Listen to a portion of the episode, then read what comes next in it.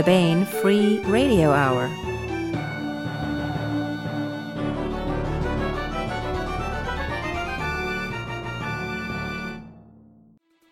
On the podcast, the ghost in the machine gears down instead of using the brakes, and the transmission of time grinds to pieces, and its parts scatter across the asphalt of forever. Plus, we continue with our complete audiobook serialization of John Ringo's Under a Graveyard Sky. All right now. Welcome to the Baen Free Radio Hour podcast. It's an honor to have you along. I'm Baen editor Tony Daniel. And I'm Baen editorial assistant Christopher Ruocchio. Hey, we have a retrospective on the alternate history writer Robert Conroy um, with author J.R. Dunn, who's completing the Civil War alternate history novel Bob Conroy was working on when he died of cancer in late 2014. Jeff Dunn, who is the author of three great SF books himself, including time travel novel Days of Cain, was the copy editor on the past five Conroy novels that we've done here at Baen. We discuss in particular Bob Conroy's 1882 Custer in Chains, which is now out in mass market at booksellers. And we talk about how Jeff is coming along as co author in the completion of Bob Conroy's final incomplete novel, tentatively titled The Fourth Day. It's a great discussion, so that's coming up. And of course, we continue with our complete audiobook serialization of John Ringo's Under a Graveyard Sky, closing in on the finale now. Here's the news.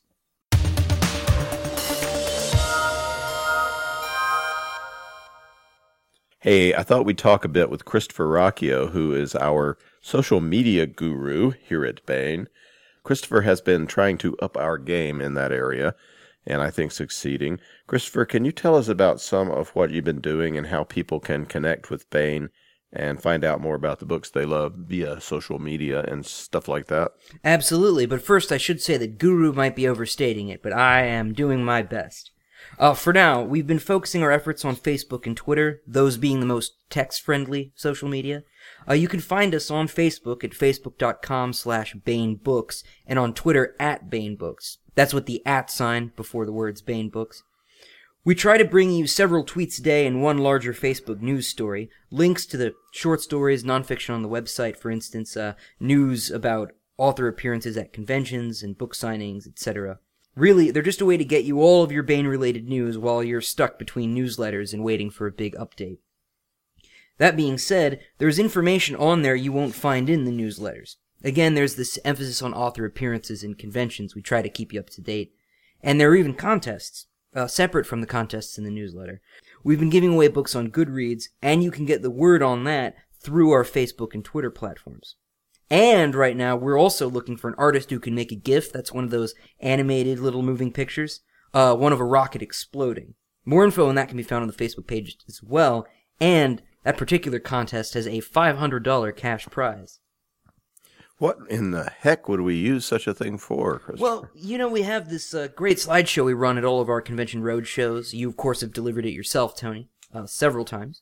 Uh, and we just really we wanted something to set it off a little bit, and we thought, what better way than blowing something up? Uh, especially a spaceship. Especially a spaceship. You know, you couldn't pick something more fitting. So, if you're listening out there and you are an artist or you know an artist, uh, definitely send them our way. It should be animated and not just a drawing. Obviously. Yeah, not just a static it's, image. And we want it to uh, to really blow up when we uh, start the slideshow up to uh, get everybody's attention when we're doing the Baen Traveling Roadshow at conventions. All right, and again, if you haven't checked us out, you can find us on Facebook at facebook.com slash baenbooks and on Twitter at baenbooks. Uh, so give it a look.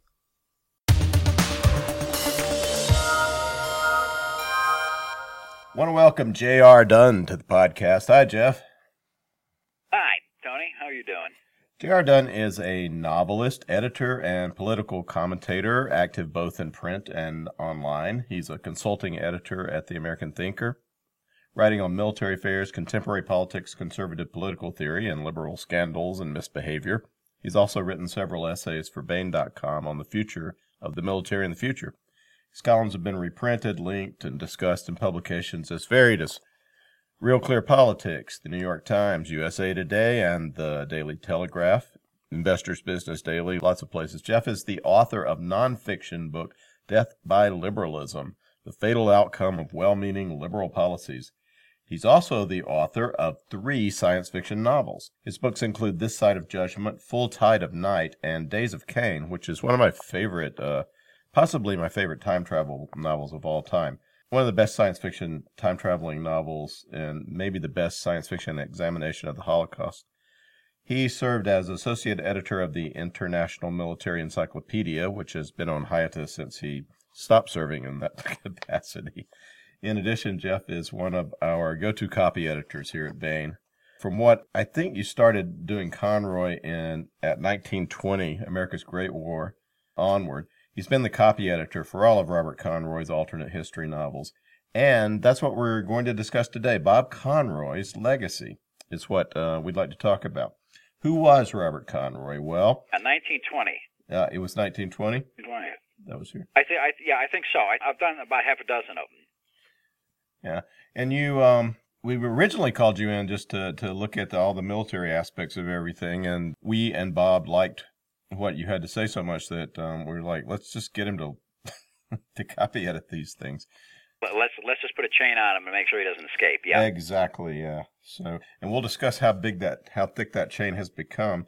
Bob Conroy is the author of many alternate history novels. For Baen, he wrote Himmler's War, Rising Sun, 1920, America's Great War, Liberty, 1784, 1882, Custer in Chains, Germanica, and thriller Stormfront. Bob was an Army veteran, a businessman, and after retirement, a teacher for quite a few years at a college near his home outside Detroit. He taught business and economic history. He began writing alternate history after his retirement from business as well. He died in late 2014 of cancer. He was in the midst of writing his latest alternate history when he died, and he left it in an advanced but incomplete state. I had a hand in this novel in that I suggested to Bob that he set his next book in Civil War times. The truth is that Bob had several ideas about what he wanted to write next, and I said I'd love a Civil War book, and, and that's what he did. Began on. So his agent Eleanor Wood had this unfinished manuscript. Uh, I believe it was called The Fourth Day, and it may still be called that. That's right. Uh, Bob's final work, and Baen had the perfect candidate to finish the book. We had a guy I think a supremely gifted fiction writer, an expert at military history, and someone who is intimately familiar with Bob Conroy's work since he was the copy editor on many of his books. So I put the idea of finishing the fourth day to Jeff Dunn, and he jumped at. it. And this month, the reason that I want to talk about it particularly now is that this month uh, marks the mass market publication of 1882 Custer in Chains, which is Bob's. Well, let's see, that's three back, not his penultimate, not it's his penultimate historical alternate history. So I thought we'd talk about Bob's work in general and then discuss with Jeff how he's approaching this posthumous collaboration with Robert Conroy. So, Jeff, I was once uh, talking to, to Baen publisher Tony Weisskopf about Bob Conroy's prose, and we were thinking about how it seems like it would be easy to replicate, but it's not. It's uh, it's kind of deceptively simple. Seems effortless. That's, that's it exactly. Yeah. How how do you go about trying to work with that? Simplicity, simplicity is it, it's it, as you say, it's something that uh, that's awfully difficult to, to, to duplicate. As uh, Orwell once said, the prose should be completely pellucid and transparent. It shouldn't get in the way between the subject and the reader, which makes perfect sense. And it sounds really simple once once once you hear it, but uh, you're trying to do it trying to bring it off is another story completely. And that was uh, that that's the real challenge in trying to duplicate how how a writer writes. And it's but you know, one of the advantages I had here was that I, well, I had worked on like a half a dozen of uh, Conroy's novels, so so the his style had because I, I kind of absorbed his style in a way, so it was a lot easier for me than it would have been coming in cold. Can you sort of describe what a copy editor does so that we can we can understand how intimately you get to know a work? Sure, sure. A copy editor basically you got to go through the work. You've got to uh, you've got to pay close close attention to, to the prose. You got to you got to assure that it uh, that it's consistent. You have to correct errors, and uh, Really, that's about it. Everything else from that point is is is, is, is instinctive, and it's it's something you got to build up, and that's that's the advantage I, I had in uh, dealing with uh, with Conroy's work. That's you, that, you that I, I there, there was nothing conscious there. You create a style sheet. Yeah, exactly. You create a style sheet with with the author's uh, idiosyncrasies, his habits, and so forth and so on. But it's not it's not just the the, the conscious stuff. It's the stuff that, that you pick up that, that, that, that you can't even describe. Yeah. And that's what makes makes it relatively easy to deal to deal with with uh, with, uh, with, with with Conroy's writing, his style, his style, his, his way of expressing himself. Yeah. So we both read a bunch of Bob's stuff. Um, I would say that um, one of the uh, hallmarks of of his books is he always picks out two or three viewpoint characters who carry most of the story that are fictional characters, while presenting vignettes of um, of a lot of historical characters. And usually these guys are what mid-level officers on both sides of a conflict, something like that. Um, the good guy's usually American, I would say. Well, yeah, naturally. I mean, how could it be any other way? But um, it's usually usually mid-level, usually younger, usually starting out, and usually at conflict with the with the historical character in some way or another. Like in the in the in the Custer novel, Custer and Chains, the uh, main character is a uh, young U.S. Army officer who saves Custer's life at uh, Little Bighorn, which is which is basically the, uh, the the the the inflection point. That's the, that's that's where the history breaks off. And Custer, as we know, has no gratitude whatsoever. His entire his entire thing after that is is, is to uh, is to interfere with the guy's career, wreck his wreck his life, and so so forth and so on. Even as he goes on to bigger and higher heights, Custer eventually becomes president, and uh, that's that's that's the basic conflict of the novel right there. It's not uh, it's not particularly the historical stuff, though, though the historical element is certainly important. It's the it, it's the the character conflict between the young officer and Custer. How do you think, you know, based on your historical knowledge, how do you think Conroy did with Custer? Um, this is kind of the Thomas Berger Custer of Little Big Man, uh, in a way, wouldn't you say? Yeah, to an extent. Yeah, but uh, but Thomas Berger was was more or less ridiculing it. Thomas Berger was taking on the uh, the historical myth of you know the heroic Custer who was uh, who was uh, killed by savages for for no reason. You know, Custer was just out taking a ride with his boys, and these uh, Sioux came out of no place and killed him for no reason. Right? Okay. But uh, there was that, and there was a thing that came out of the '60s where Custer was the degenerate white man out to, out to kill Indians. And of course, the, the the the truth is somewhere in between. Custer was not a heroic figure by by any means. He was he was in fact a bit of a nut but he had his good points as well. And this is what uh, what uh, Conroy brought out in the, in, in in the book. Custer is uh, Custer was a human being. He was not a symbol, and he should not be taken that way. Yeah. And well, I think I, I think he did a damn good job at that. I was really impressed by the by his character his characterization of Custer in there because he didn't rely on the myths, you know, the symbolism that uh, that uh, that the Custer has taken up for for over a century now. Yeah, he um he was, uh, for one thing, he sort of, we see Custer through his wife Libby's eyes in this book. Um, and Lib- Libby's kind of a piece of work too, isn't she? Yeah, she's well. She, she's like uh, the you know the, the the power behind the throne with Custer. She's the one that, that drives him on uh, on his uh, to ever greater heights. She's living her life through Custer in a way because naturally, needless to say, this is the 19th century. Women did not have quite the uh, the scope for action that they've got today. And she's way smarter than him, or he's, is smarter. No question about it. but uh, she's also a bit of an erotic too and that's where a lot of the action comes comes in this thing. She's in in a way she's she's she's uh, she's a tragic character, much more of a tragic character than Custer is in this book, and that's and that's subtle. That's something that you don't really often get in uh, in uh, often in history novels. As far as the characterization of the of the of the historical characters go, the icons. Yeah, the um, he he found a way to, to get at Custer that, that's new and unique and is historical at the same time. Um, exactly.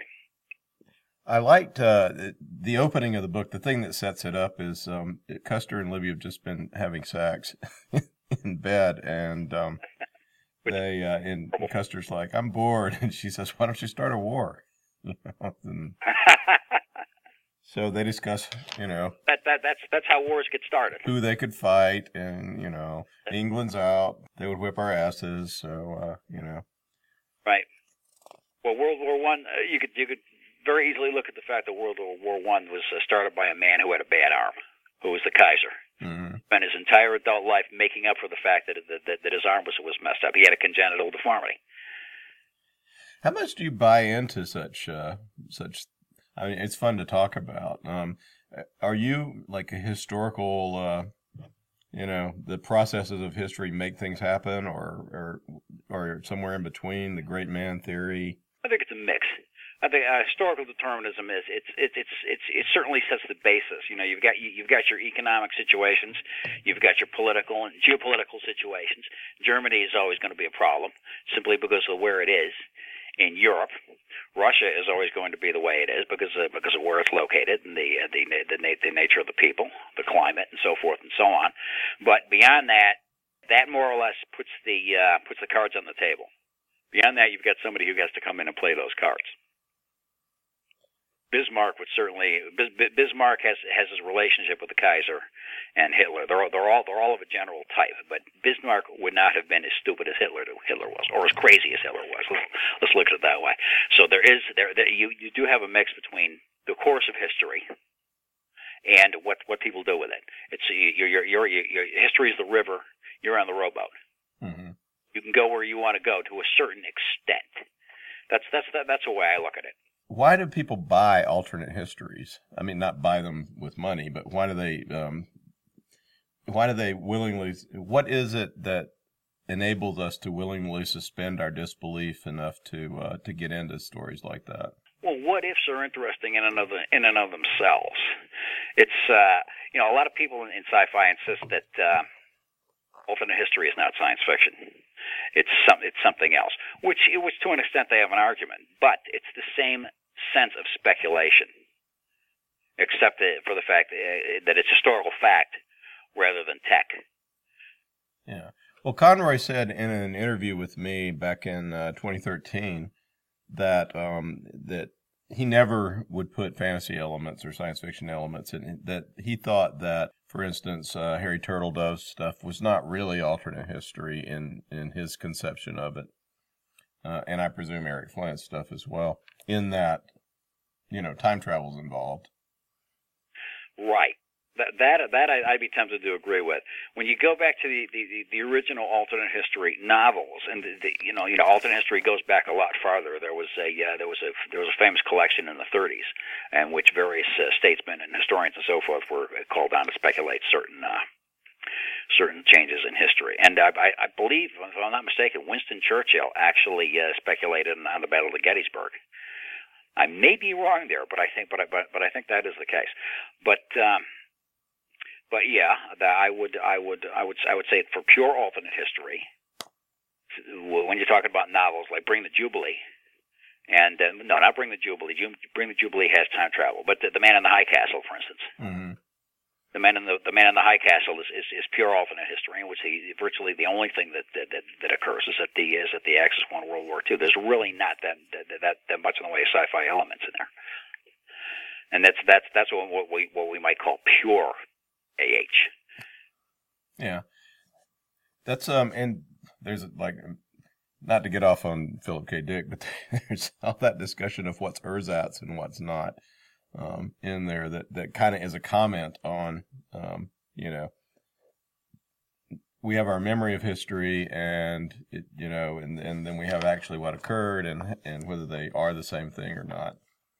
Um, Oh yeah, the the, the, the guy with uh, with uh, FDR's uh, cigarette lighter. Yeah, or not. it matters. Um, what'd you say? Anyway, let's not get into. We could go down a rabbit hole talking about Philip K. Dick. Um, so Bob once wrote that an alternate history needs to be plausible, accurate, and relevant. Um, and the relevant was kind of the hard part to to pull off. Um, I guess uh, let's talk about the the fourth day. Is that um, what we're still going to call? It? What do you think is a good title for this thing? You're Well, if if I, I would go for something like the day after Gettysburg. yeah Okay. The fourth day really doesn't really doesn't express any, anything at all about what the, about what the what Yeah. fourth Well- day could be about anything. The thing about Bob Conroy's titles is he he was very good at coming up with them, and he always came up with them after he finished. And so this is a book he didn't finish. Let's just um, let's backtrack and and talk about what this is. This project. How did you get it, and and what did you start thinking about? How did I get it? I don't follow you. Well, um, You sent it to me. yes, I emailed it. to you. That's how I got. It. But I mean, in in what form is the is the novel? Um, Oh, okay. as I'll- Bob left it. how, how did it stand when I got it? Yes, Okay. Yeah. All right. Uh, well, one of the frustrating things about about uh, about uh, about Bob was the fact that he didn't outline. He didn't actually send outlines. He would have he would have notes, but you really couldn't tell where the novel was going. Now, the the good thing about this one, it was it was it was probably a good half two thirds done, and it was a the, the I got a good solid picture of, of where it was going, and uh, because I'd handled his material in the past through the copy editing. I had a good idea as to how he would probably have handled it. So, So what was what's the setup? What is it about? What what what it's about is is is is, is this, is something that a lot of this, this this is actually a point that a lot of people have uh, have debated historically. The Battle of Gettysburg, George Meade, after the battle, the uh, Army of the Potomac, the Union Army was so beat up, he decided, probably very wisely too, not to pursue Lee. Lincoln wanted him to go after Lee, not let Lee escape and, and go back to Virginia. So Meade Meade stood back, and Lincoln Lincoln was rather angry about this for for some time until until he was finally persuaded that that that uh, that the that the uh, army was was was was, was so trashed that uh, that, they could they couldn't have, have accomplished anything catching up with Lee.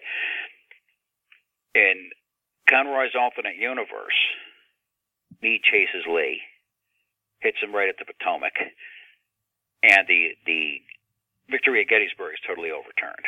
Lee, with his back to the wall, beats the hell out of uh, out of Meade, and as a as a result, he the the the, the Union Army is, virtually finished. It has to be dragged back and uh, and uh, re- reordered, re- re- re- re- virtually rebuilt.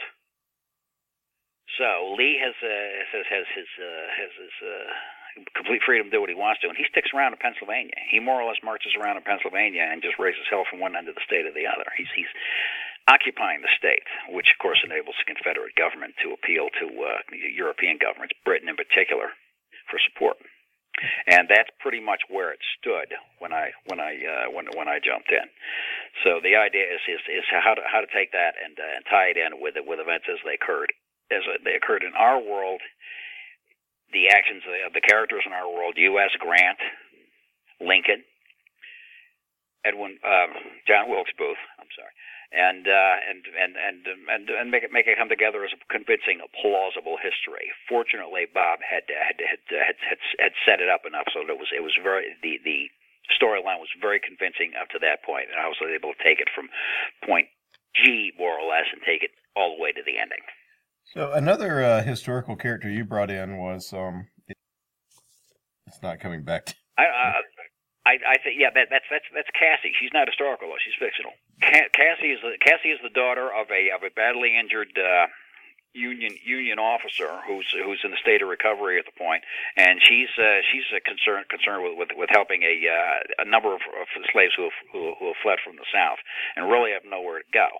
She becomes involved with the, with the, one of the main characters, a younger Union officer. She's she's kind of a blue stocking, what they what they what the, what, the, what they call a feminist in those days, and uh, very very bright, very intellectual. It's one thing you realize about uh, about uh, about Bob Conroy immediately is he writes very very strong female characters his characters are they're they're not necessarily feminist in the modern sense, but they're smart. They know what they're doing. They know what they want, and they go about and do it. in the fourth day, who are the fictional characters that you that Bob set up and that you um, are working with? There's um, are we on both sides as we are in you in most Conroy novels? Yeah, there's uh, there's a uh, there's a Union officer, Stephen Thorne, and there's a Confederate officer, Wade, who are kind of mirror mirror images. Mirror, they're they're both they're both uh, unit commanders. They're both they're both cavalry officers. They're both young and uh, and rather ambitious. And uh, Thorn is in, is involved with uh, with this uh, with the, with this girl Cassie, who is the uh, the daughter of the uh, of the older officer. And the uh, the the the development is kind of uh, is, uh, is is is kind of set up as. Uh, uh, a little difficult to put. She more or less uh, uh, civilizes him, more or less. He's just he's just your regular regular uh, bachelor type, and she more or less brings it, pulls his head together, which is which is a good thing because I've I've, I've got it set up that that he's that he's not. Uh, I've, I've developed the character that he's not that he's not taking the war well at all. He's headed for a good uh, solid case of PTSD,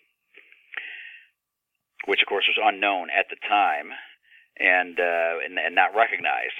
But uh, but we, we can look back to the Civil War and, and realize that that a, that a number of the soldiers came home from that from the from the war were actually suffering from that or or some variant of it. And we have a um, a decent Confederate guy, and we have a really evil Confederate guy, right? Um, not really. The evil character in this one is is is John Wilkes Booth. Oh, okay. John Wilkes Booth is, of course, he, he's he's he's already scheming scheming to take down uh, Lincoln, and uh, he's he's involved with it with a with a with another character, uh, Richard Dean, who's can he was Richard Dean is uh, is is one of life's little yo-yos, and uh, he's he's got a very very high opinion of himself. He's he's the type who who every every other month is involved in something new, and every every other month screws it up and he was uh, he was the fiance to Cassie, the female character, at the beginning of the novel, until he uh, deserts from the Union Army. At which point she won't have anything to do with him, and he's uh, he's more or less at loose ends, and he falls in with Booth. So he becomes part oh, of Booth's conspiracy against Lincoln. And Booth is, I think, it rather competently uh, portrayed, right? Yeah, Booth is Booth is well handled. Booth is. He, well, he's, he's he's one of the boogeymen of American history. So he's another one that people have a rather distorted distorted image of. But he was actually he was he was he, he was the he was the Tom Cruise of his time. He was incredibly popular, recognized by everybody, and uh, and quite quite capable, and could have had himself a good good long solid solid career if he if he, if he hadn't been slightly crazy. Mm. Well, actually, more than slightly crazy, completely crazy. And his uh, his his brother was um was a unionist who yeah, his, suffered because of what his brother did. Yeah, I, uh, I, I, as a matter of fact, I introduced that in a later scene. I have him send a letter to uh, to the uh, to the uh, Cassie's family apologizing for it huh. for for for his brother Edwin Booth. Mm-hmm. But uh, there, I, I, there, there was another one too, Richard Booth. I think they they were both unionists. The Booths were, I mean, they were brothers. They were like uh, uh, quite the uh, theatrical family at, at, the time. Yeah, the, the the other, the other brother was a theater was a theater owner. I think he owned a, owned, owned theaters in Baltimore and Washington D.C. He's a guy who wanted to be an actor, but he didn't have any talent, so he went into the business end. So, what about your Lincoln and Conroy's Lincoln? What what do you where are you going to take that? Well, Lincoln Lincoln is, is is another mythic figure that's who's who's really difficult to bring down to the human level because because every, everybody Lincoln's one of those people everybody has an impression of. Everybody has their own private personal Lincoln. So all you can really do is stick with the record and just just try to make sure that the myth doesn't take over. And I've, I think I've done a pretty good job on that. I, I, I did manage to discover a few things about Lincoln that uh, that are not particularly well known. For instance, as a young man, he was the wrestling champion of the state of Kentucky. Hmm. A little hard. In the prototypical WWE. Yeah, exactly, exactly. He was a, he was a mixed martial arts uh, champion of the uh, the uh, 1830s, more or less. Uh, he he he won like 400 uh, wrestling matches, maybe drew a couple, but was never defeated. Yeah. So Lincoln was hard, hard that, man. Yeah, exactly. Exactly. He was he was yeah. he was hard and he was he, he he was tough. I mean, you know, people look at him as you know being the tragic figure, all dressed in black and and so forth and so on. But there was a lot more to him. He was he was three dimensional. He had uh, he, he had his he, he had his own life and his own way of doing things. And of course, once I discovered that, I was able to use that to slip it into the uh, into the book. I, I do I do have a feeling it would have become very uh, it would have been very uh, very handy in, in zombie hunting too. Uh huh. Lincoln's a is a prototype. I mean, is a polymorphously uh, useful in fiction. It seems. Uh, Who are some of the other historical figures we meet? Do we meet um, uh, Grant? Grant, yes, Grant. Grant, of course, is, is is difficult to handle because he's so closed. He was such a private person.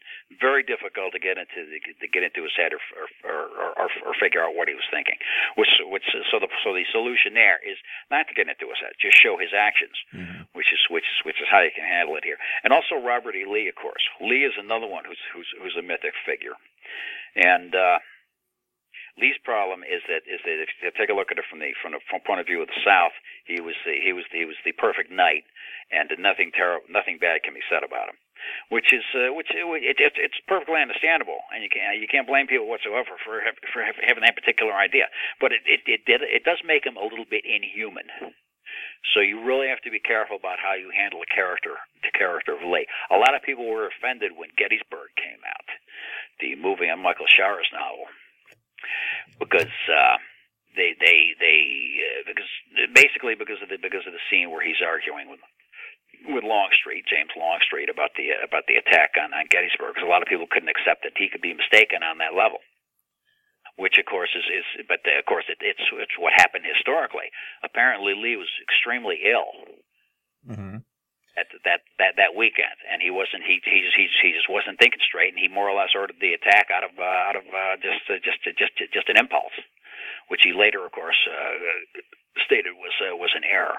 But uh, it's it's it's it's it's a bit of a challenge to uh, to take on a character like that and uh, deal with him. And it's it's it's it's good when it comes across as satisfactory. I don't know if people are going to particularly care for my my Lee, more or less, my interpretation of Lee, but I think I've handled it rather well. Well, I mean, um, Longstreet was always on Lee's case, right? I mean, he did not buy into Oh, the well, myth well- of his time. I Didn't didn't buy into the myth. Well, he, I mean, he, he he was, of course, you know, loyal general, but he often was critical of Lee. Well, Longstreet was really confident. He was a really capable general, but he was he was also a bit of a conniver. Mhm. He sent him out west to uh, assist uh, Joseph Johnston against uh, against Sherman Mm-hmm. in 1864, and uh, and there was there was some kind of conspiracy against Johnston by his his junior officers. And Longstreet, instead of instead of going in there and quelling it and straightening things out, he joined the conspiracy. Now, there's there's no telling whether he wanted to take over Johnston's army or, or what, but uh, but it's but it's a but it's a pretty asinine thing, and uh, and it's, it's it's something he shouldn't have done. He shouldn't have been involved in, and it's it's it's it's it really kind of colors your attitude toward him. Even though he's a he's a really admir- admirable figure in other ways. After the war, he uh, he actually he actually he actually th- threw in with the with the uh, with the uh, with the new government and to try to try to persuade the people people to uh, to work with. You know, okay, okay, we're back in the United States. We have to go with it. We have to play the cards we're dealt. Let's uh, let let's let's make the best of it we can. As, as a matter of fact, a lot of people accuse him of being a traitor, which is not wrong. So so so uh, so in, so in, in a lot of ways, he's. Uh, He's, he's he's an admirable figure with with some very serious flaws, but that's another one. He's another one who appears in the novel, and he's another one that it's, that it's, it, was, it was a real pleasure to, to deal with. Put him in this new situation, see how he'd behave. Now, do we have do we meet my favorite Civil War general, who is um, Sherman? Does he come? He show up? featured in there. He doesn't he doesn't actually show up, but uh, but he's part of uh, Grant's master plan for uh, for arresting Lee out of uh, Pennsylvania and ending the war. Well, a lot of, if you, if you take a look back at the Civil War, what a lot of people don't realize is that is that uh, is that Grant had a an overall plan for ending the war in 1864, and it was screwed up by his incompetent uh, lower generals, his juniors. Mm. He was he was he was going to send Sherman into into, into, into Georgia. He was going to have Benjamin Butler take on Fort Fisher, which was the last big uh, big uh, Confederate de- de- de- de- defensive fortification on the coast, and he was going to have Banks take Mobile. that that would that would have cut the South off from every uh, from every possible support coming from the outside, and it would have more or less uh, turned it turned it into uh, completely isolated it. Turned it turned to turn turned a very bad situation absolutely hopeless. But uh, Banks to, instead turned around and took off for Texas, and Butler was a but Butler was a lovable screw up of the Civil War. He he never accomplished anything, but it's but it's impossible to hate him for it. But uh, I, I kind of duplicated that that that setup here in the uh, in in the fourth day by having Grant go in and uh, and, and and challenge Lee in Pennsylvania. More or less, more or less, just just just just grab him so he can't do anything else. So he can't um, he can't send reinforcements. He can't he can he can't he can't act tactically or or anything. And then have Sherman march over the Kentucky hills into Virginia. Mm-hmm. It's kind of an alternate history version of uh, of the of the vast plan that, it, that that he had that he had in our world. Yeah. Well, Lee was stealing a march on Sherman, as it were, by uh, tearing the hell out of Pennsylvania. That's that's the... exactly that's that, that's so that's a real cool idea that kind of overturns the thing that that uh, that, that takes our history and uh, and more or less turns it inside out in a way. So what? Um, just can you quickly? What is the actual history uh, after Gettysburg? It was the high tide of the South. You know, I mean, some even pinpoint what Pickett's charge as. That was it. that was the peak, and then. Yeah, that's uh, well. It's uh, there's a great uh, quote from William Faulkner who uh, who once said, uh, "For for for many men living in the South, it is it is always going to be 905 on uh, on on July July 3rd, 1863, which is the moment the Pickett's charge started." Mm-hmm. And that's yeah, it it is definitely part part of the mythology. But of course, the the the, the point in in our world, Lee got away. He got back to Virginia Meade attempted several other uh, advances against uh, against Lee in Virginia that, that failed for various reasons. And uh, uh, what a lot of people, it's it's been uh, thanks very much to Bruce Catton. It has been overlooked that the real serious victory that weekend, that's the first week of July, 63, occurred in Vicksburg, almost the same day. It was the day after. Grant took Vicksburg. That split the South in two, and that more or less guaranteed that that that that, uh, that no matter what Lee did from that point on, he wasn't going to succeed. and that also made Grant the leading general in the uh, in the Union forces, and made it inevitable that he was that he was eventually going to take going to take over the uh, the uh, the, the total command of the army, which he did, of course, in 1864. And he might have, as, as I was as I was mentioning earlier, he he had the plan, and he might have shut the war down in 1864 if it wasn't for complete ineptness on the on the part of uh, his officers.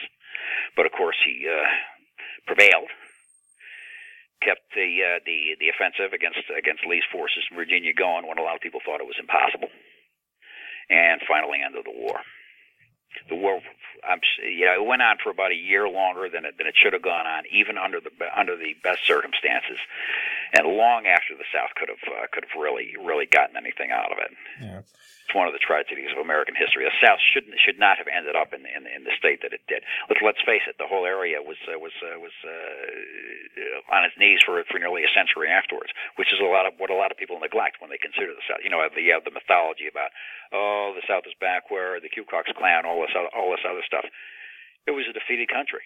It was a country that had been defeated and beaten up as badly as any country in history. Oh, sure. And I mean, that's, uh, you know, it, it, I think that Sherman is probably responsible for the South becoming uh, a series of banana republics. Um, having grown up in Alabama, I can I can say this without and, and, remembering well uh, the Wallace years from my from my childhood. I can say that um, that um, the legacy of Sherman's march was uh, was still there in the 1960s and early 70s. But um, yeah, Sherman. Uh, Sherman is by far the most fascinating of the Civil War generals to me, just psychologically, um, and the fact that he didn't he didn't want to do anything. I mean, he he went out west to play cowboy and Indians, but he also knew his limits,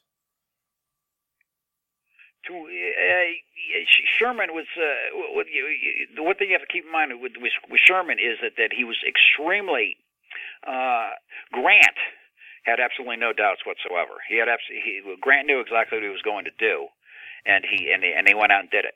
Sherman, on the other hand, was extremely insecure. Right, well, he was like Hamlet to. Um... Yeah, exactly, exactly. Very, very much a Hamlet figure. And uh, and the, the the surprising thing is this: he he nearly had a nervous breakdown early in the war, mm-hmm. and he was he was almost thrown out of the army for being crazy. And then he turns around and, and uh, brings off one of the most risky risky uh, campaigns that, that anybody has ever seen. Everybody in the world expected he was just going to disappear. He was he, there may be two or three of his of his of his troops would stagger out of Georgia. Instead, he he he he, he took the state and he and, and he he he he, he gutted it he burned down Georgia. He completely defeated every force that, that that that came at him. It's it's just if if you look back and it's it's it's astonishing. It's it's it's something that that probably was not done by by anybody else in history, going back to Alexander. Yeah, and Sherman needed a Grant to provide that stability and and the backup. That's very good insight. Absolutely. And uh, Sherman admitted that himself. He said uh, he said once he said, you know, uh, I stood by Grant when he was drunk and he stood by me when I was crazy, and now we stand together always. Yeah. So there's no question that they were they were a team, and uh, and it's very possible that, that, that they couldn't have brought brought off what they did bring off alone. They could they could only have done it together. They can their their their actions can only be judged together. Well, what's been the um, back to the, the the book that we will see? I'm hoping in uh, 2017, perhaps. Um, what is uh, what's been the most fun and the hardest part of, of working on this thing? The hardest part for, for for me in any of these in any in, in any books of this type are the battle scenes. I find battle scenes very difficult. I don't know why but uh, but writing them convincingly is is a little hard for me. I realize for for a number of other writers that they they they just they just can't get enough of it. They could if if it was left up to them, then and this is particularly true of a lot of Baen writers, some, as, as I'm sure you know. Every every book would be a battle scene, 700 page battle scene. But uh, but for me for me I find it hard. Mm-hmm. Well, what's what's been fun? Well, do you have a do you have a uh, nagging worry about accuracy or just uh, a squeamishness in depicting eyeballs being blown out of heads? that's that's pro- that's probably it. That's probably it. It's it's just you know I, I tend to feel for the character a little a little more than I should.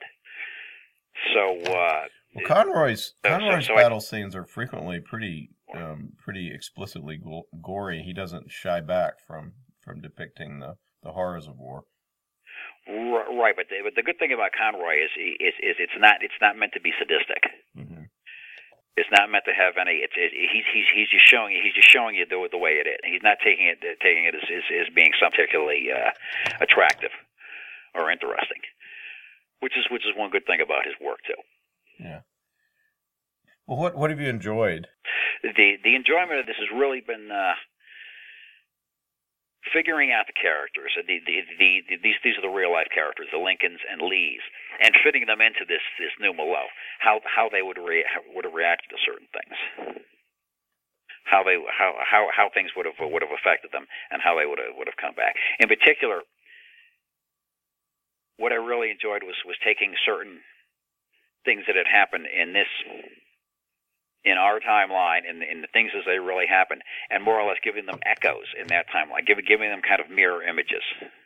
For for instance, you were talking about uh, just just a little while ago about uh, how Lee kind of kind of took the place of Sherman, doing to Pennsylvania what Sherman had had, had done to Georgia. There's a, a number of other elements that you can slip in in there. For instance, when Grant finally confronts Lee toward the toward the uh, later parts of the book,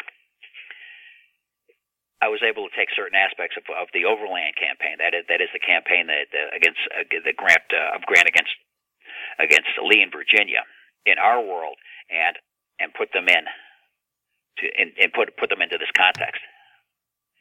You follow what I'm saying? I'm not, yeah, I'm, sure. I'm, I'm, and it would have a it would it would cast a, a slightly different because of the context. Um, it might be perceived a, yeah, but, but, a bit differently Yeah, but but Grant would act the same way. He would he would Oh, I see. Yeah. same thing, even even though he's doing it in Pennsylvania rather than Virginia. Right. Especially Grant would act the same way. Yeah, yeah, exactly, exactly. Uh, he would he would have he, he would he would try to do the same thing, and Lee would have responded the same way, and Lincoln would have would have would have would have been uh, viewing things the same way. So so so so so it's it's it's like it's you you could take these echoes of history as it happened and more or less put them into this new context, and I, I think it had, it has a little bit of three dimensionality to it, and really uh, kind of brings brings it to life. If you know what I mean. Yeah. So, um, what else have you been working on lately? Well, basically, uh, basically just uh, n- n- nothing fictional. I've got some ideas, but I haven't, but I haven't put them into. Uh, I've, I've just barely put a word on paper for any of them. But uh, after this, we shall see. Mm-hmm. Because I haven't, I, I haven't really written written a, a, uh, any, any fiction to speak of for the last uh, for for quite some time, as you well know. But uh, after after this, maybe maybe uh, you know it's it's it's like it's it's it's like junk. You know, I got it back in my veins again, and uh, can, maybe maybe I'll have the monkey on my back. Well, this has been my grand plan all along, just to bring you back into uh, into writing science fiction. I think you know I, I think you're one of the best writers of the '90s for sure, and uh, we need you back. I'm pulling, I'm pulling Susan Matthews and you back into uh, into this. Uh, that's my my great plan. My two favorite writers from the '90s. Um, Matthews, really? Yeah, yeah. We're gonna um, bring back her uh, age. What's that? I haven't ever, ever come across her in a dog's age. Yeah, uh, we're bringing back her um, her uh, Inquisitor novels, uh, the Jurisdiction novels, and she's written a new one that um, that I, I mean, this is the only universe she ever writes in, and um, I really think it's uh, uh, the new one is great, and the old ones were just uh, fantastic. Some, uh, you know, I think some of them approach literature. So, um, it, one of my great projects here, and and she's just cool as hell as a as a writer and a person. Um, so, uh, we should, you know, I should mention that you know we've been we have never met physically, but we have been friends for many many years. Um, that's, that's very strange. Yeah, that was, that was back in the early '90s, wasn't it? Yeah, um, we uh, we both started out writing for uh, Orson Scott Card's fanzine, right? Yeah, that's right. Uh, you did a review of Stott Hearts for him, which is one of my early short stories, mm-hmm. and it was a really impressive review, and, and it really came at it came at a critical time too, and uh, and it's that that's that's how we uh, how we how we first got in contact. Yeah. And we used to write letters a lot. Um, we cut, we sort of fell out of that over time, but um, you uh, my novel Metaplanetary. You gave me a, a huge amount of advice, which I just took verbatim right out of your uh, your notes. which which was about who? It was about who? Uh, what's that? About Sherman. It was about Sherman. It, right? Yes, it was actually. W. T. Sherman, yes, indeed. Yeah, I have. Uh, well, was... so see, everything everything ties in. It's like it's like yeah. the, the, you know the, the, there's a pattern. That the mystics are are absolutely correct. Yeah, I did. I mean, basically, I said, what if we had Sherman in a in a science fiction civil war? What would he do? Um, and uh, that's that's where the genesis of that that book came from. But all the cool like crap you can do militarily with nanotechnology, I just basically said, "Tell me, Jeff, some stuff," and I just uh, developed it from there. Really, I, I mean, uh, I know you've taken a detour into uh, into nonfiction and political essays, and uh, it's been you write great stuff, frequently reprinted stuff. But I would love to see you come back to fiction, and I'm really glad that you're doing it with this uh, this effort with um, completing Bob Conroy's um, final final work. Well, this has been enough fun, so uh, so we'll see. The problem, of course, is just to get rolling. The problem is is, is is is is to get started. With me, it's always once once once I'm I'm rolling along, things go fine. But just getting off the dime, that's that's the challenge. Yeah. Well, getting paid for things is also always. yeah, that's true. That's a good. Thing. That's that's another point. It's well, everybody's like, you know, why don't you write this or that? It's like, well, I'd have to spend a year writing it with no money. That's why. Yeah, exactly. I'll just write what Tony tells me she would like. So, anyway, um, the author we are talking with is J.R. Dunn. His science fiction novels can be found in ebook form at Baen eBooks and elsewhere. His nonfiction book, Death by Liberalism, is also available at booksellers everywhere. The wonderful author we have been discussing is alternate history master Robert Conroy. Robert Conroy is the author of Himmler's War, Rising Sun, Liberty, 1784, 1920, America's Great War, 1882, Custer in Chains, which is out now at booksellers everywhere in mass market, Germanica and Stormfront, all Baen books. Jeff, thanks very much for being with us and talking about Bob Conroy. Thank you, Tony.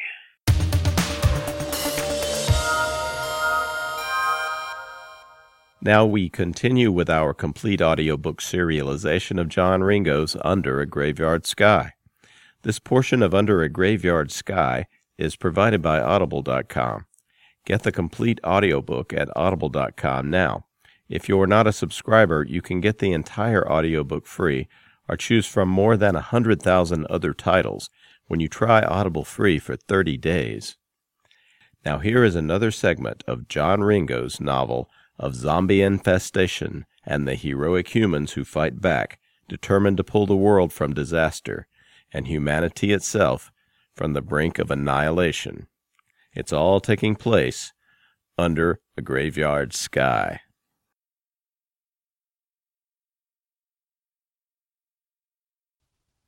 Day 4. Faith stood under the decontamination shower and made a motion with one hand for more. Day 6. Okay, seriously, like how many of these damn things are there? Day 9. This is why I hate 556. Faith fired three more times. Oh, just die already. As the supply of rounds for the Smith's AK variants dwindled, they had switched to the Coast Guard's M4s, which used a much smaller 556 millimeter round. The arguments for or against 556 were complex, but the fact that it generally took multiple rounds to stop one of the infected was notable. You need to shoot them in the head, Fontana said, double tapping a zombie. On the other hand, a team had finally found the key for the Campbell's ammunition magazine, which had a plentiful supply of 556. The United States started to go downhill when it changed from a round designed to kill the enemies of our glorious republic to one designed to piss them off. Faith said, shooting a zombie five times, then walking up and shooting the still thrashing infected in the head. Seriously? Just die, okay? Seriously. It's legal to marry at 14 in Arkansas. Fine, Faith said, double tapping a zombie that had reared up out of the darkness. If we clear Arkansas by the time I'm 14, we'll talk. That's not fair. Day 11. Okay, Faith said, laying down fire with an MG 240 off the Campbell. This is more like it. They'd finally cleared the passenger areas all the way to the top of the ship. The top deck was mostly open and a perfect place to use a machine gun, especially from the top of a water slide. Happiness is a belt fed gun, Fontana said, grinning. Remember, short controlled bursts or the barrel will overheat. That's gotta be a design flaw. What's the fun of short controlled bursts? Eh, Faith said, stepping out of the stairwell. Back in the dark again. The passenger areas were entirely clear, except for the few emaciated survivors in the cabins there had been no uninfected individuals. Now it was time to work on the crew areas. All clear if we find zombies, Faith said. But if there's nobody who answers a knock, I'm just to let somebody else check the cabin. Hopefully, down here, they'll all have died of dehydration, Steve said. The zombies, that is. Trixie doesn't want to know about the cabins, Faith said. We get it, honey, Fontana said. We'll check the cabins. As a senior maintenance officer, Robert Rob Cooper didn't have access to all the supply areas, technically. But as a senior maintenance officer, what he did have was a lot of friends willing to look elsewhere when he turned up with a dolly. Besides, everybody was doing it. Everybody knew that things were going to shit, You only had to be around one person who turned to realize that this was really and truly bad. And everybody was stocking their cabins. Rob didn't stock his cabin, he stocked a maintenance locker. For one thing, it was closer to the supplies area. For another, it had a white water line running right through it that was below the line of the water supply, and it wasn't anything tough for a guy who'd worked his way up as an engineer to run a quick fitting into the line. In other circumstances, that would be an automatic firing offense and really, really stupid. After two months in the darkened maintenance shack, he was so glad he'd ignored both regulation and common sense. And so was Gwyn. He'd run into the staff side third officer while trying to make it to the lifeboats. Unlike a lot of the shipside officers, he'd stayed on the ship with the passengers, right up until the abandoned ship call, which had been made by staff. And when he'd headed to the lifeboats, in a zombie apocalypse, he'd gone prepared. The crowbar was how he'd beat his way most of the way to the lifeboats before finding out from Gwyn that they were all gone. She'd protested heading to his hideout She'd been bitten at the boats, and then again, from a zombie he beat off of her. Then there was the blood splatter from the beating. But he'd insisted. He didn't know why even then. Maybe it was the thought of such a pretty lady becoming a zombie, or being eaten by them. And he kept in the back of his mind that he had a crowbar and a bunch of painting plastic, if it came to it. But in the end, she'd accompanied the burly 53 year old engineering officer into the bowels of the ship. It had been fortunate he'd brought her with him. They were halfway to the forward maintenance shed when the full lockdown hit. Even his car didn't work, which pissed him off. Maintenance, as he mentioned to her at the time, was supposed to have access to the whole ship, especially in an emergency. But Gwyn's continued to work all the way to the shed. It had been touch and go with Gwyn. She'd gotten real sick. Fortunately, he had plenty of water to feed her and a pretty decent supply of medicine. He'd had a lot of friends in the crew. But she was a tough lady. Easy on the ice until the lights cut out on day three. Easy on other areas as the months went by. The months was starting to be a problem. He'd thought he'd stocked enough food for pretty much any reasonable period, and they'd been careful with it, but he realized that it was no five year stock. Eventually, they were going to run out, and being in a compartment even one as large as this, with anyone, even someone with as much common sense and decency as Gwyn, occasionally made you contemplate the crowbar. I spy with my eye, Rob said. If you ever want to have another something that also starts with a B, don't even think about it, Gwyn said. Queen Bishop to Knight 4. Queen to Rook 5. Check. Your bishop is at King 6, right? right? Damn. King Bishop to. He paused as there was a strange sound in the distance. You know, even if all the zombies would go away, fixing this thing is going to be a shipyard job. I doubt there's much use for a. She stopped as there was a distinct, rhythmic clanging in the distance. Was that? Shave and a haircut? Rob said, rolling to his feet. He didn't even have to fumble his way around the compartment anymore. He walked to the hatch and started banging on it regularly. Come on, he said, banging harder. I don't care if you're fucking pirates. I sort of do, Gwyn said, then paused. No, I've changed my mind. I'm fine with pirates. Nothing, Faith said, lowering the steel pipe. You want to check it? They'd found some survivors in the crew cabins. Some of them weren't even in horribly bad shape. The crew had, it turned out, been stocking up, and several of the cabins that were empty had quite a bit of stores. Some of them even had stuff that was sort of comical in a black way. One of the steward's quarters had five pounds of caviar in it. Fontana had pointed out that caviar was originally designed to be long storage and was a good source of protein. Faith had learned two things that day. That, and beluga caviar was icky, even on some really expensive kind of cracker. Roger, Fontana said, keying the lock. As he did, there was a distant clanging. Customers? Faith said. Seriously? Sounds like it's coming from forward, Fontana said, moving down the corridor. Try it again.